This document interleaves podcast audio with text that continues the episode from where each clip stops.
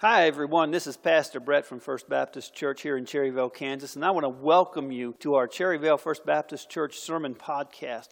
Our prayer is that the Lord will speak to you through His Word for His people. If you're looking for a church home, we encourage you to join us for our celebration service every Sunday morning at 1045. It's a great time of praising our Lord and hearing from Him. We are just a group of passionate followers of Jesus Christ with a desire to worship Him and take His message of hope to the heartland. If you want to find out more information about our church, you can look at our website, www.fbcherryvale.org. My sermon will begin in just a moment, and thanks again for listening. I invite you to find your Bibles and turn this morning to the Gospel of Mark, chapter 15. As you're turning there, this morning we're going to begin a new series. This series is going to run through Easter morning. It's a series called Did the Cross Make a Difference? And through this series, we're going to look back at three cases to answer that question. Then we're going to wrap it up in the fourth week and hopefully prove that once and for all, that yes, the cross did make a difference. All the difference in the world for us. Our first case this morning is that of the Roman centurion. He was assigned to be at the side of Jesus when he went through the crucifixion process. Before we look at his story, first let's make sure that we understand what is a Roman centurion.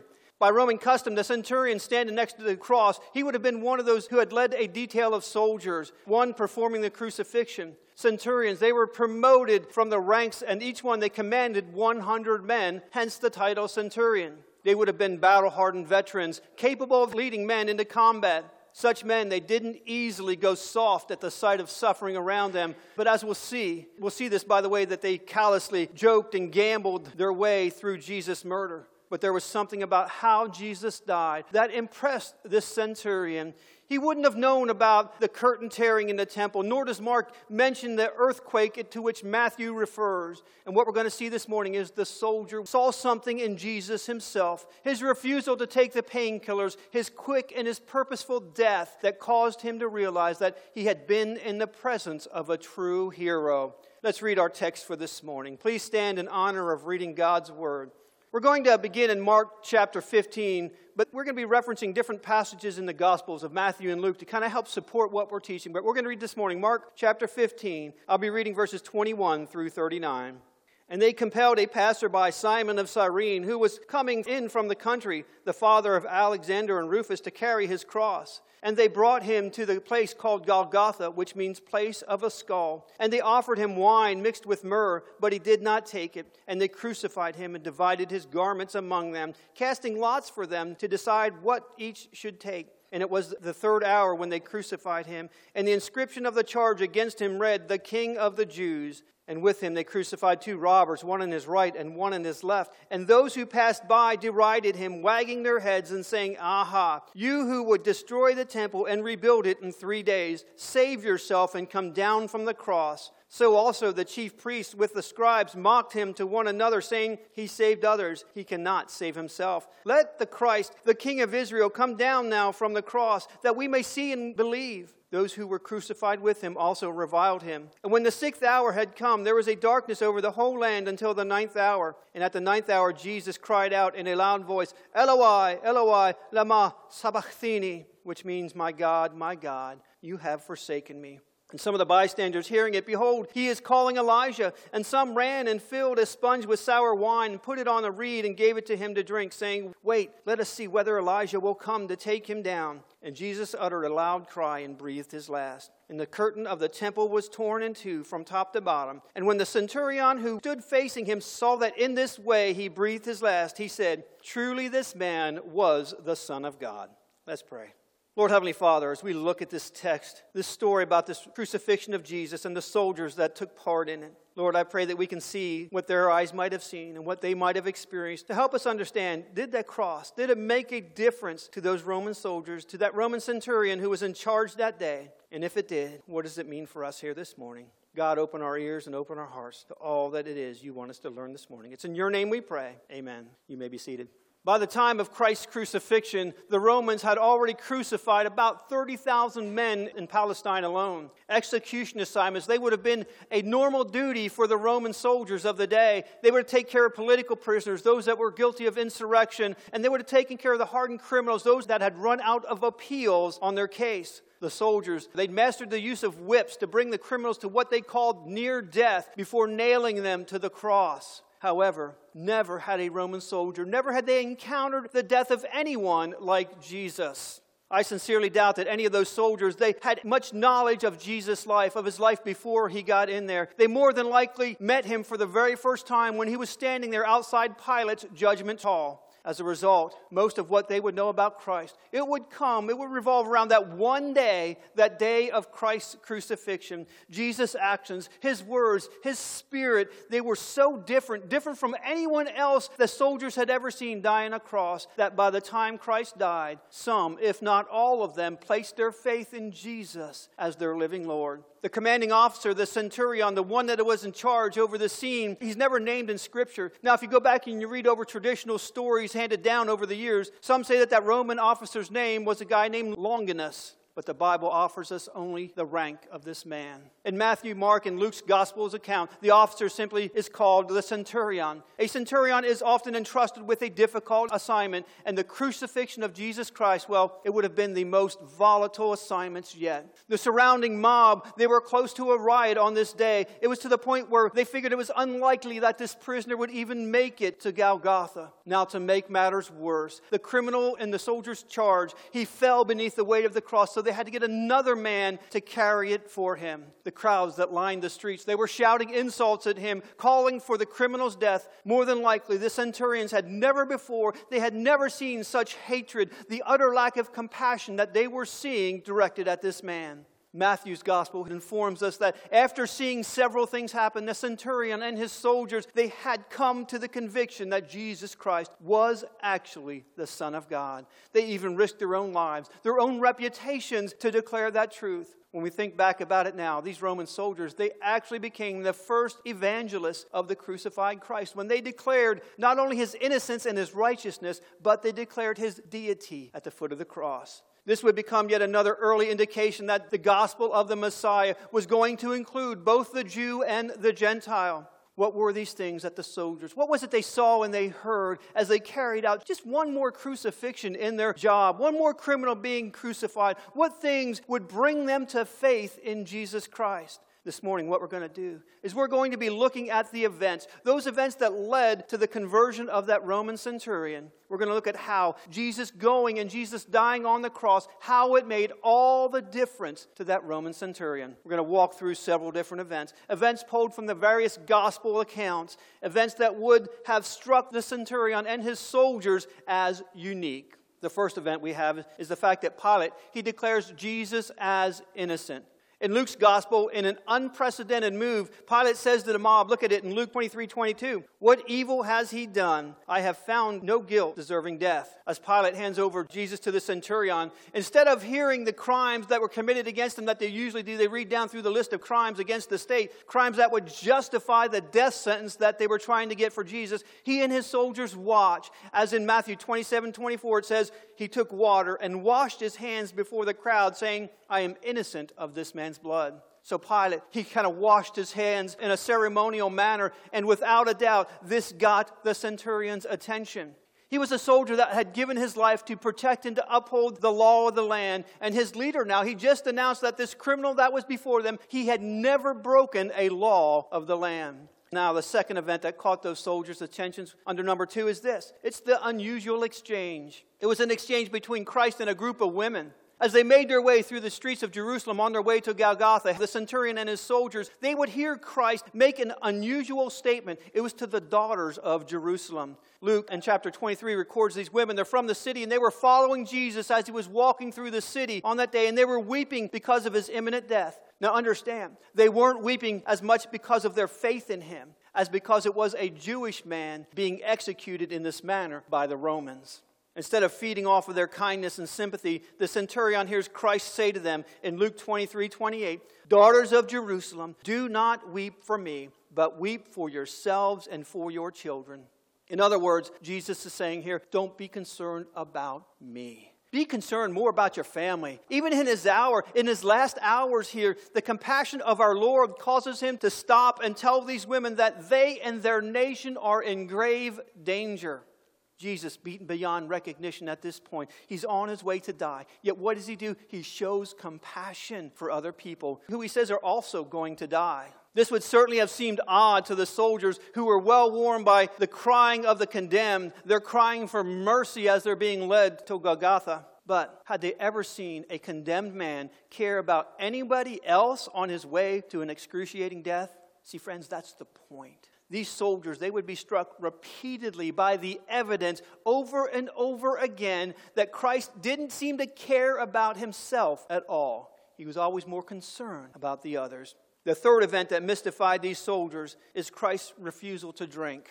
It was Christ's refusal to drink that wine mixed with the myrrh. History records the custom that the daughters of Jerusalem, what they would do is out of compassion for that condemned person, they would provide them with this mix of myrrh and wine. It was kind of a narcotic drink for them, intended to ease the pain of the crucified victim. Mark's gospel informs us that when Christ, when he reached the skull, look at it, Mark 15 23, they offered him wine mixed with myrrh, but he did not take it. Why? Why did he not take the drink? It's because this Christ, he had work to do on the cross. He had things to say, and he wouldn't want to do that if he was in a drunken stupor. He couldn't have done it, and people would not have believed him. He would face death without the anesthetic, so that every word that he said from the cross it could be trusted, so that every final act it could be recorded and freighted with divine meaning in our lives.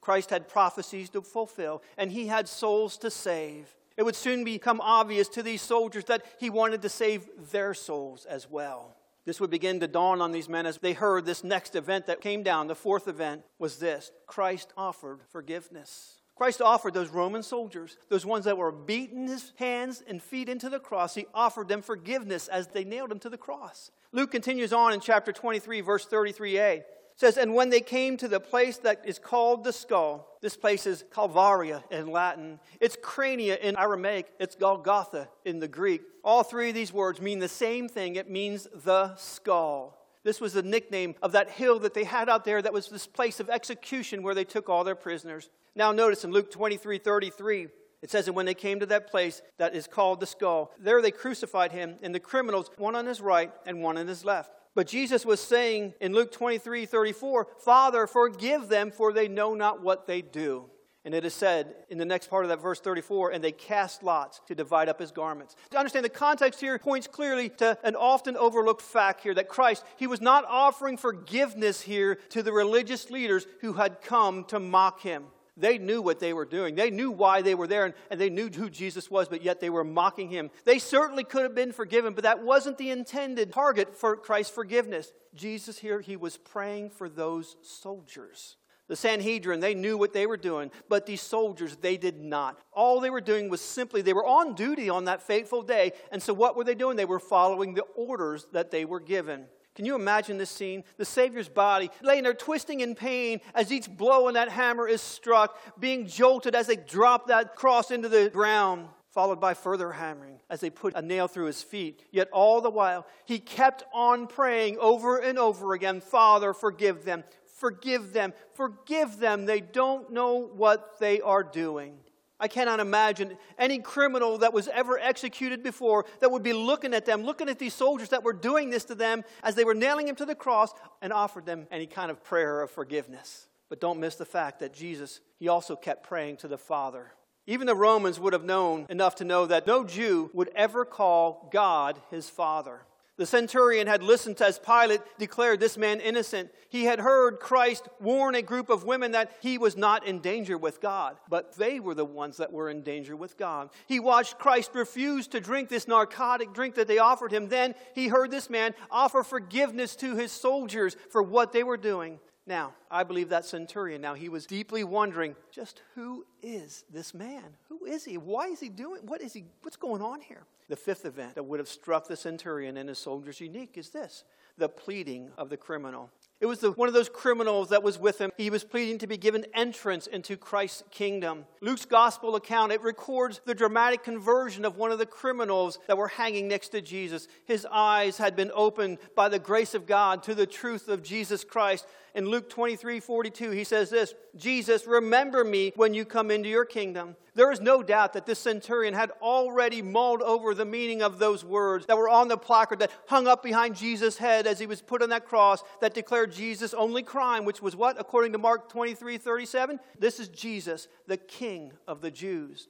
Now the soldiers, they hear one of these condemned men that were hanging on the cross beside him. They hear him cry out to Jesus, cry out in faith, asking him, Allow me to come into your kingdom when you pass away. Surely this man on that center cross between these two criminals, surely he'd wake up and he'd tell these criminals, Hey guys, you've been misled, okay? It's all a myth. Surely he would have said something like, Hey buddy, I mean, look at me here. I'm hanging on a cross just like you guys. Do I look like someone who has a kingdom waiting for them? I mean, get over it, give it up.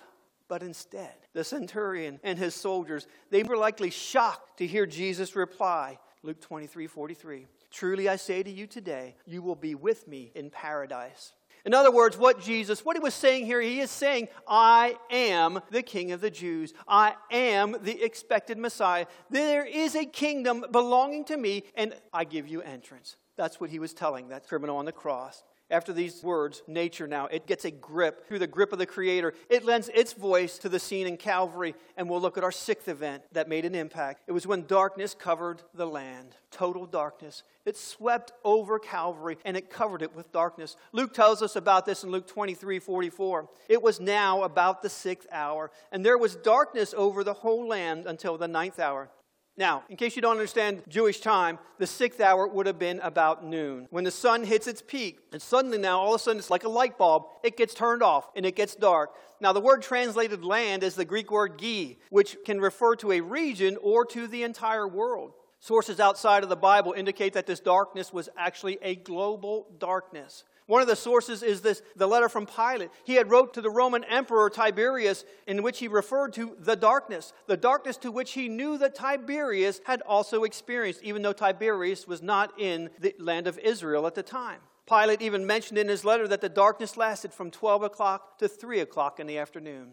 Friends, there's no doubt that the soldiers, they quickly started a fire that day. They wanted to be able to keep watch, so they needed some light to keep watch and to keep their torches lit. And this supernatural darkness, it blotted the sky. It blotted it for three hours. From this point forward, I believe the tone of everything on that day changes. The rabbis had taught for centuries that the darkening of the sun, it was actually a judgment of God on that hill called Mount Calvary, there's no more mocking. There's no more jeering going on. Everyone senses that God's hand is it's somehow involved in this particular scenario.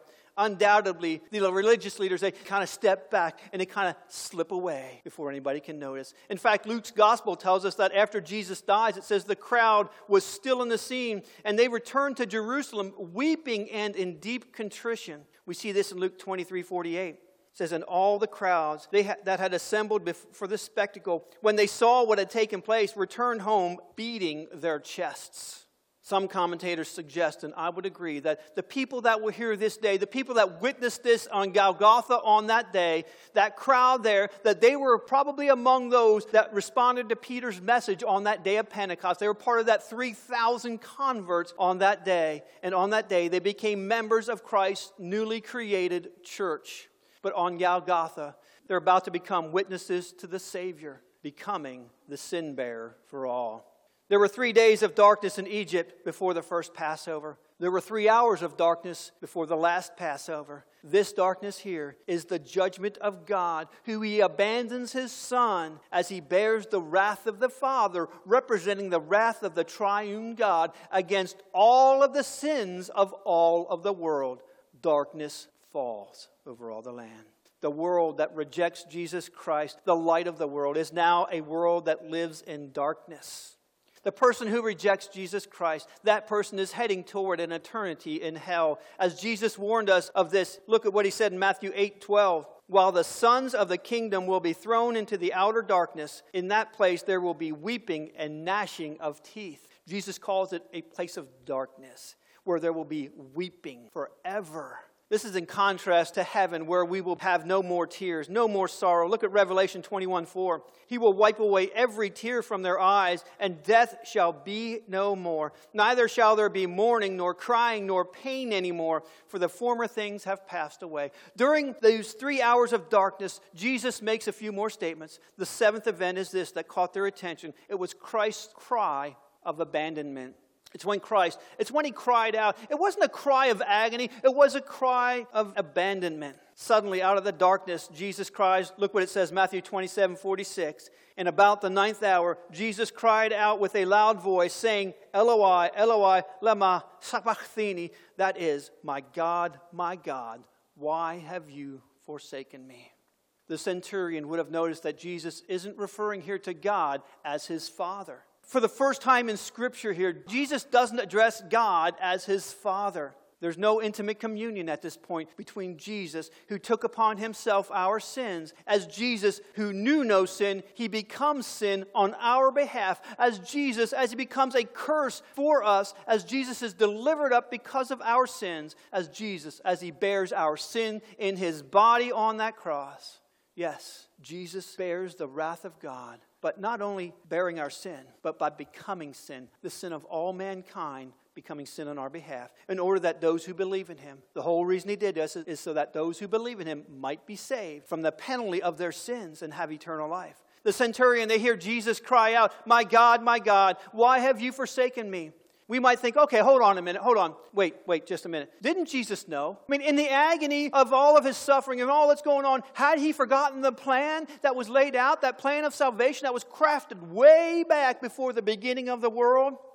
Friends, Jesus wasn't saying these words because he had forgotten what was written about the salvation in the beginning and the end. Jesus wasn't saying these words for that purpose. He was making a statement. He was making it to clearly connect his life and his dying to the prophecies that were in Scripture. Christ happens to be quoting the fulfilling Psalm 22, which is the prophetic psalm in which David expresses his own personal agony for the sense of separation that he had from God.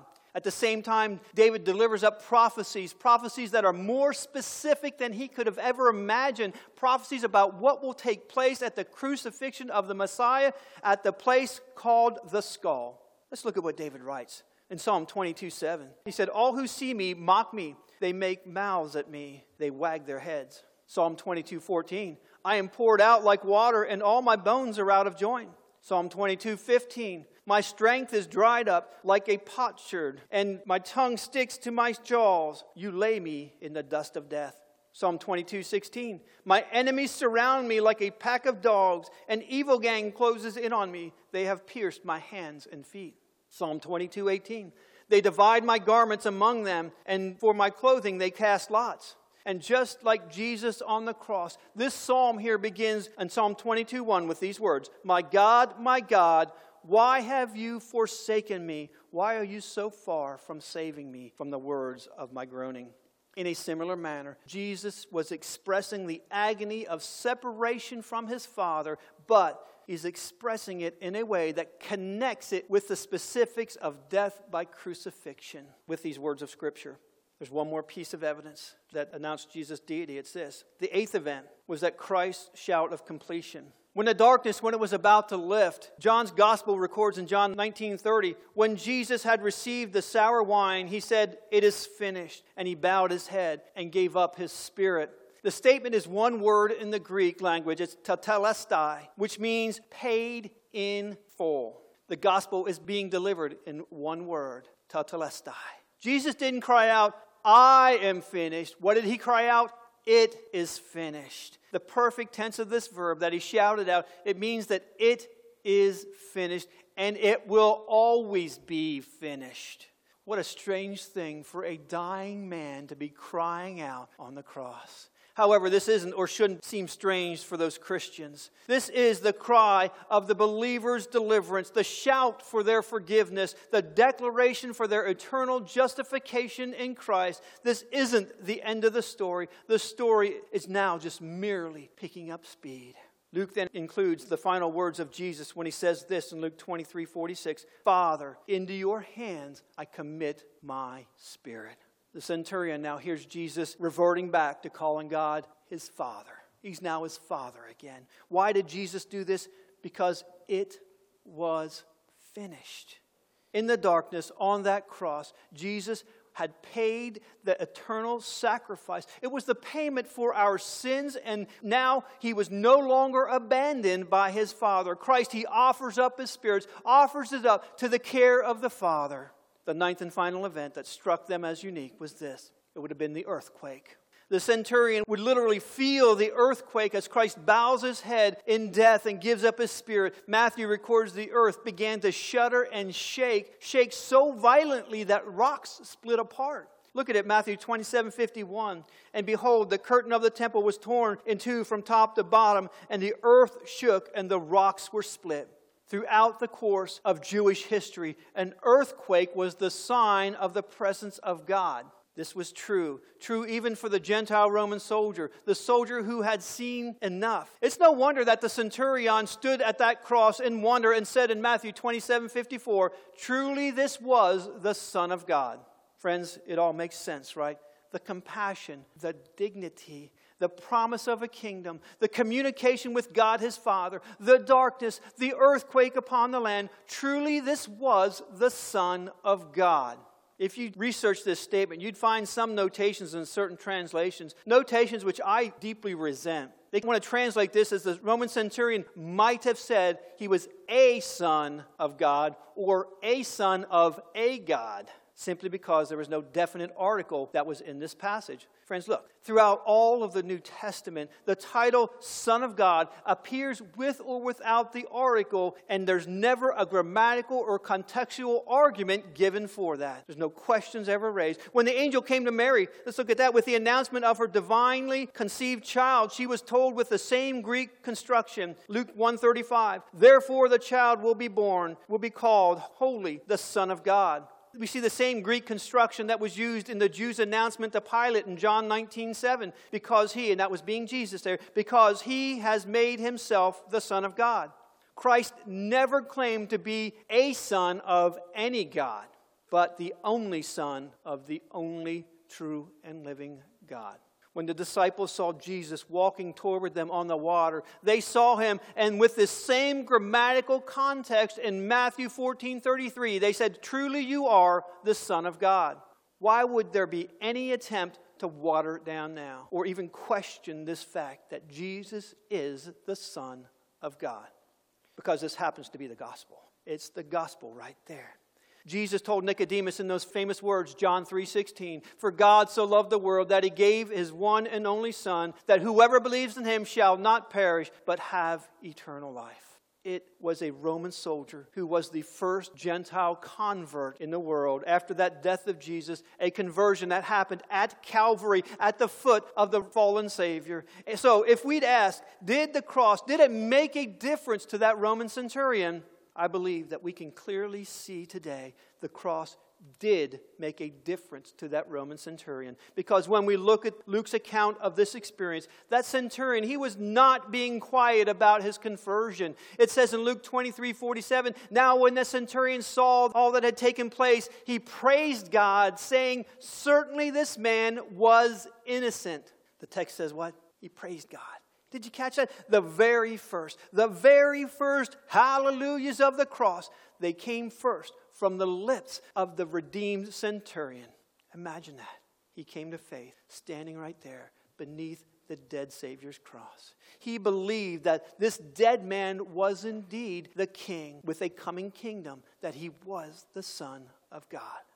We place our faith in him because of what? Because he rose again. And surely he had to in order to validate his claim. We place our faith in him because today he lives. We sing, He lives, He lives. But that Roman centurion, he placed his faith in him even though he had just died. What a grand faith that is, friends this soldier that was the, he was the first one that began singing the praises of god for the sacrifice and the sufficiency of jesus christ. And rightly so the hallelujahs can begin at calvary because at calvary as jesus says the deal was done. Forgiveness was finalized. Sacrifice was offered up. Christ's own lips declared it. It is and it will always be finished this is why Christians to this day, why they can look at the cross and do the unthinkable, the unimaginable. They can praise God and they can sing. On a hill far away stood an old rugged cross, the emblem of suffering and shame. And I love that old cross where the dearest and best For a world of lost sinners was slain. Or they can sing, When I survey the wondrous cross on which the Prince of Glory died. My richest gain I count but loss, and pour contempt on all my pride. We stand forgiven at the cross. Who started this tradition of praising Jesus Christ at Calvary? Soldiers did. The ones who had seen a lot of men die on crosses. A centurion did, who thought that he had seen everything in his life until he saw the king and believed the Savior who was and is and always will be the Son of the living God. Let me just close with this. None of us here, no one here was physically present at Jesus' crucifixion. No one here had direct experience from the events like this centurion did. However, through God's word and through his spirit, each and every one of us here today, we have been presented with an intimate and a personal experience that has been presented to us by God, an experience of Christ crucified. Like that centurion on that day, nearly 2,000 years ago, each of us today, we each face that same all important question How will you respond? How will you respond to your encounter with this crucified Christ? Will you simply ignore it? Will you forget it? Will you drown it away through further separation from and rebellion against God and His truth? Will you simply be repelled by the injustice and the sadness of this whole thing? Or will you allow His Spirit Will you allow it to compel you to respond in a way, a way that is much more significant and meaningful and life changing and even eternal? Will you simply shake your head, maybe shed a tear for the cross? Or will you embrace the salvation that Jesus that he has brought to you and therefore not only celebrate or marvel at it but personally live and benefit from his resurrection friends the decision is yours the response it must be real what's it going to be for you Make a decision to accept Christ if you haven't. Accept it. Accept his work on the cross. Make that decision today. Let's pray. I want to thank you for listening to the message today. I pray that this message somehow has touched you and created within you a passion for action for our Lord and Savior Jesus Christ. If you have any questions or you need to make any decisions or you just need to talk to someone, I encourage you to contact your local pastor. And if you don't have one, if you don't have a local church, you may contact me through the church office at 620 336 2777. We'd love to see you on Sunday mornings in church for our celebration service. It's a great time of fellowship and worship of our Lord and Savior. Come join us. We know you'll be blessed. And thanks again for listening to the Cherryvale First Baptist Church Sermon Podcast, and have a blessed day.